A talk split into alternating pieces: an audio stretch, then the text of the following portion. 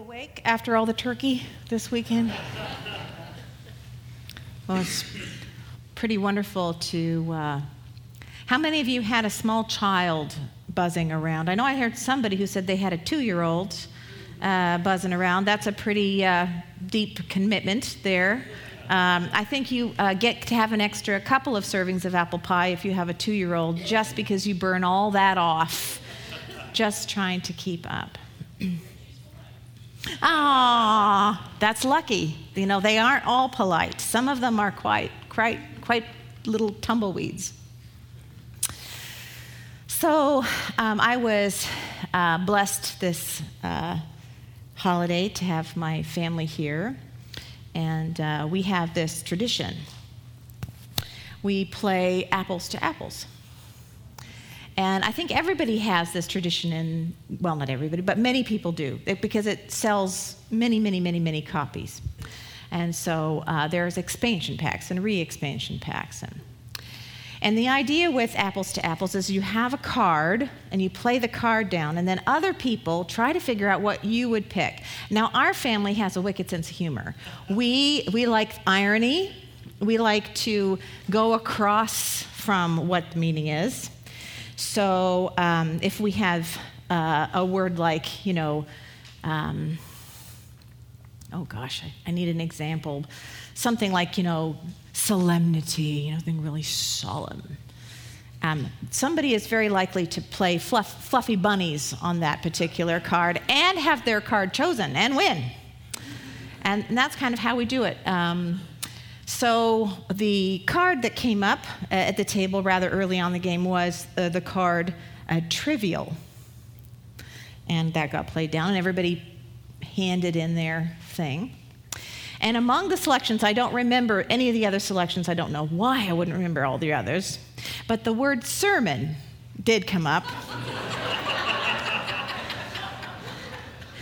And down it got played to the uproarious laughter of the whole table, right? Because we, they live with the preacher, they, they know what they're in for. They're, they're uh, poor things. And there used to be this joke about being trapped in a car with mom. You know, it was like, oh my gosh, you can't get out. It's moving, it's a freeway, and she's going to try to interpret 1 Corinthians for you. Get out while you can. um, so, so um, sure enough, that card won.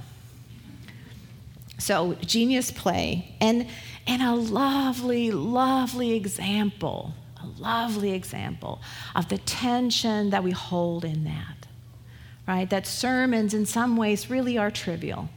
You can never, ever get there. You, you can't even touch all that you want to say or do or be. They can never, ever get there. But on the other hand, they're so important, taking a story to the next step. And as we read through the Good Samaritan, uh, Good Samaritan, the Samaritan woman, the story of the woman who comes to the well of water, and Jesus is there, and they exchange a conversation around what living water is. I've heard this story lots and lots and lots breaking it down into four, became very obvious that the part we treat as trivial, the part of the story that we tend to skip over and we don't really talk about and isn't generally part of the story when we tell it, is the sermon part. It's the part right at the end where Jesus speaks about the harvest, where he takes that story and the disciples come in and they don't know what's going on. And Jesus uses that moment to give his disciples a next layer, a next layer of teaching. But we don't, you know, it's trivial. It doesn't seem to fit. All of a sudden, he's talking about the harvest. A minute ago, he was talking about living water. A minute ago, he was having a scandalous conversation with a scandalous woman. Way more exciting in the beginning of the story than when he's casually sitting there and talking about the harvest. But it reminds us he puts the living water into generational perspective. The Samaritan woman has come up from the uh, from the village carrying water. This is a really little water jar. Her jar would have been much, much heavier. She has to come to the well when none of the other women are there, nobody's there. She doesn't get along with the other women of the village, partly because she doesn't have a stable home life for whatever reason. She's been married numbers of times, and these types of marriages tend to be around making permissible under law things that would be impermissible otherwise, but they have nothing to do with love. That's the kind of life she has, through her own choosing or not. So she has to come to the well when it's hot, when it's really heavy to carry the water jug. She has to reach deep into the well because the water level has fallen. The times when Jacob was there, the water overflowed. Not anymore. She lives in a town that's been split north and south in some of the same ways our own country gets split. Different perspectives from different sides, vying for who has the right God. In Jerusalem, they have their holy mountain, and the temple is in Jerusalem itself. In Samaria, the temple is built on Mount Gerizim. That is their holy space, their holy mountain their understanding of where Moses saw God. Who's correct? She puts down the jug and she listens to Jesus say, If you listen to me, if you want to ask for water, I can give you water and you will never be thirsty again. And at first, she takes that very, very seriously. Like, you mean I never have to come here again? I never have to walk the walk of shame where everybody dislikes me, stares at me, glares at me. I have to come all the way up here. I'm lugging heavy water. It's noon. I never have to do that trip again. I want that water. Tell me about that water. Give me that water. What happens is almost an alternate state of consciousness experience. This woman, like Mary Magdalene would later on, encounters the living Christ. Jesus shows her a little bit bigger picture talks to her about being truly alive, about connecting the water that we drink with the living water that actually sustains us on a much more deep level, sustains whole communities. We, we can't do without it. We've talked about the great rivers that flow through southern Oregon, the Rogue River and the Klamath and the Umpqua. Imagine what would Oregon be without that living water. And we today, we can take a look at that wisdom that Jesus shares in that moment and wonder why do we not take our water a little more seriously? Why is it that when there is a group of citizens and human beings that come forward to protect their water, that's like a weird thing that happens? That's something that would be newsworthy. How easy it is for state and corporate bodies to sign away the rights to be alive. The living water that, that keeps us alive. She puts down the jug goes into the uh, city to tell the people what she has heard. She doesn't need the water jug for that. It would be very, very heavy to lug the water jug all the way into the city. She has just had an encounter with the divine. Jesus has told her the day is coming when we are not going to fight about whether it is Jerusalem or Mount Gerizim. The day is coming when the good news, when the desire to touch that which is holy and divine will fly out globally as we know each other more, as we read about each other's lives, as we learn about our neighbors, we see all across the world all these conversations about who is God and what is precious and how do we have life. That's what that word Savior means at the end of that. We make that word big and fancy and put some Christian stamps all over it, but the truth is, it's just about saving your life. And it could be um, something incidental back to our wonderful house and how, uh, you know, you're, you're there and you're talking to somebody who, uh, um, you know, like, have anybody been to like a concert and you run into an old friend, but there's a reason they're kind of an old friend? Like, you know, maybe they're like an old flame and, you know, you really don't want to catch up with them.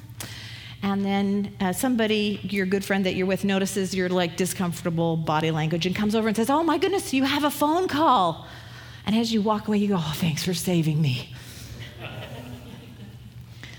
We use that word in all sorts of different contexts. And yes, sometimes we're talking about salvation with a big cross, like Christ enthroned, that this is the way if we want to actually live together and love together and have a good world and have our children grow up healthy. This is it. This is what salvation is.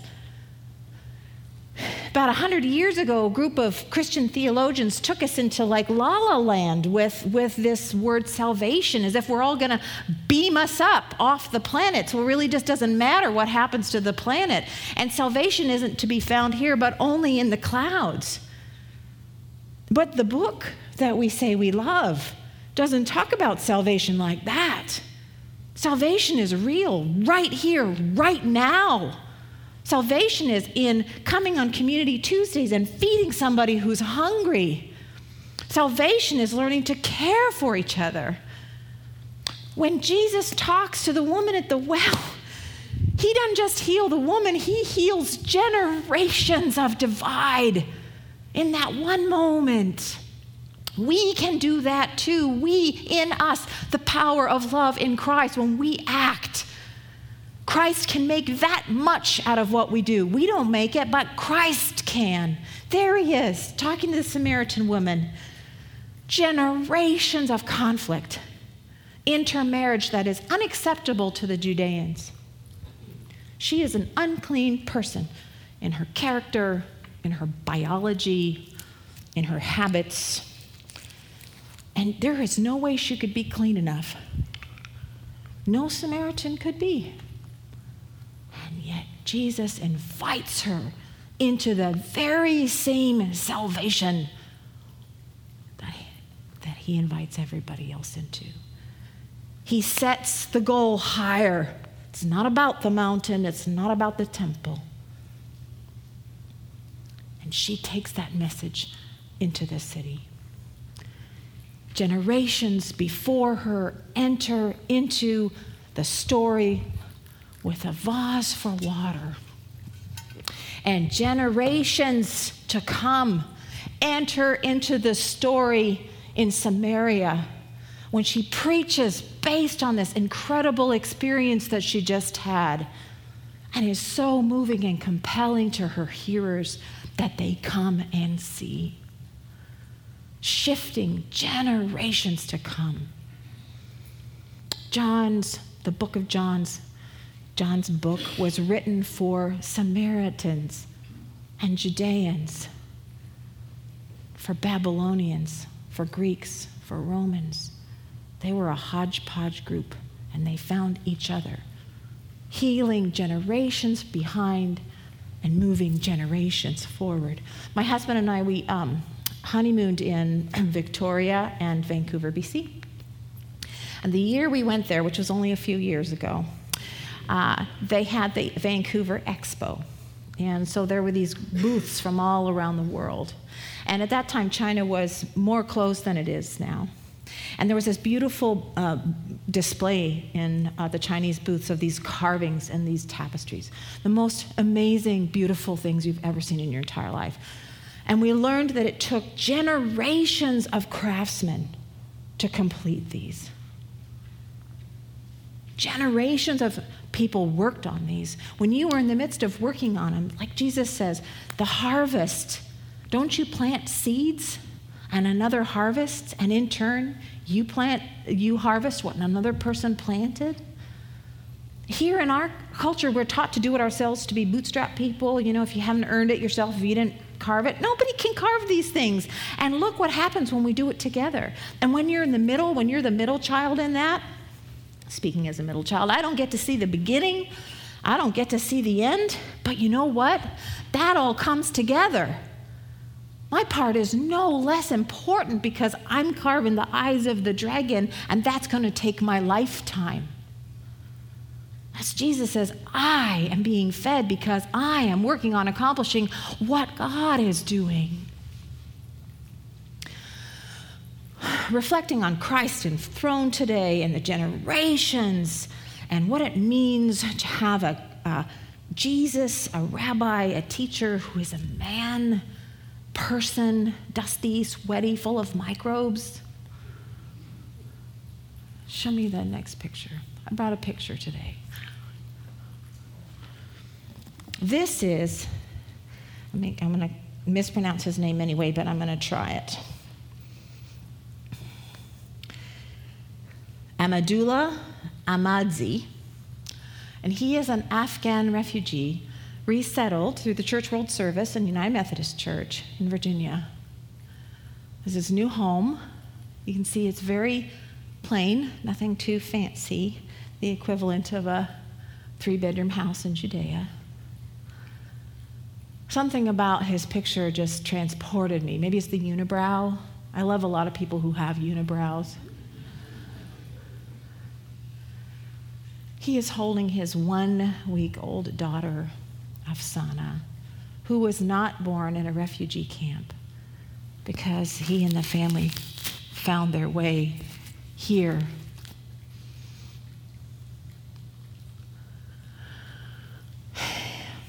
I don't know anything about this man. I only have the photograph. I can't imagine what his life may have been like. Was he a herder? Was he a city dweller? Does he have a degree? Does he have brothers? Did his wife make it through the birth?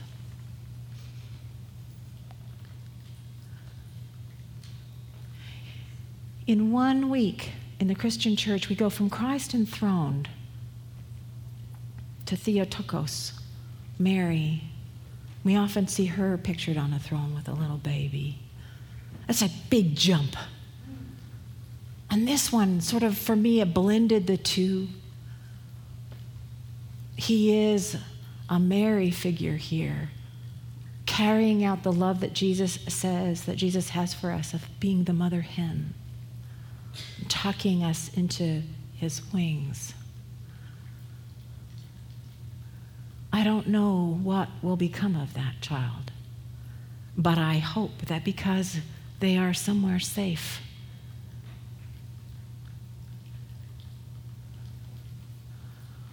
Mary has a visit from the angel Gabriel saying that she will bear the Christ child in a setting not unlike this.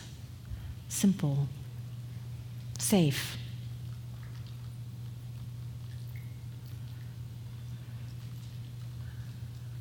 He brings all the generations forward with him to this new place. He does not come alone. He has grandfathers and great grandfathers and great great grandmothers. I don't know if those children are his or not. Like the Christ child when Jesus was born, born into a context. And what we forget when we talk about Mary is that God chose Joseph too, to be the father.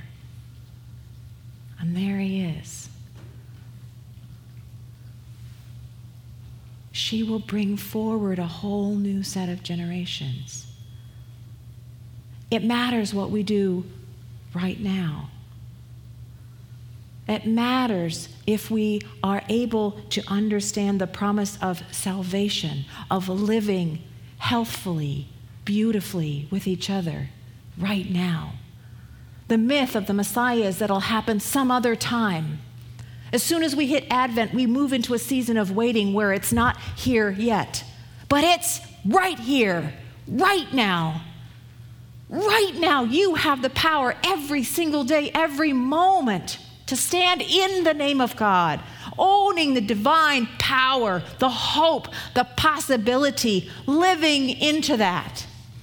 This world, for this beautiful baby, for this family. Can you imagine what it must be like to travel across the globe trying to find somewhere safe to be? And to land here in this messy place at this messy time. What will become of this child? What became of Christ? That he became Christ enthroned. That we recognized in his teachings, in his words, in his presence, that the way that he walked was the way that would get us there. So, here we are today, Christ the King Sunday. We are headed for a baby, folks. That season begins next week. But even now, that child is here. Praise be to God. Let's just take a moment and reflect.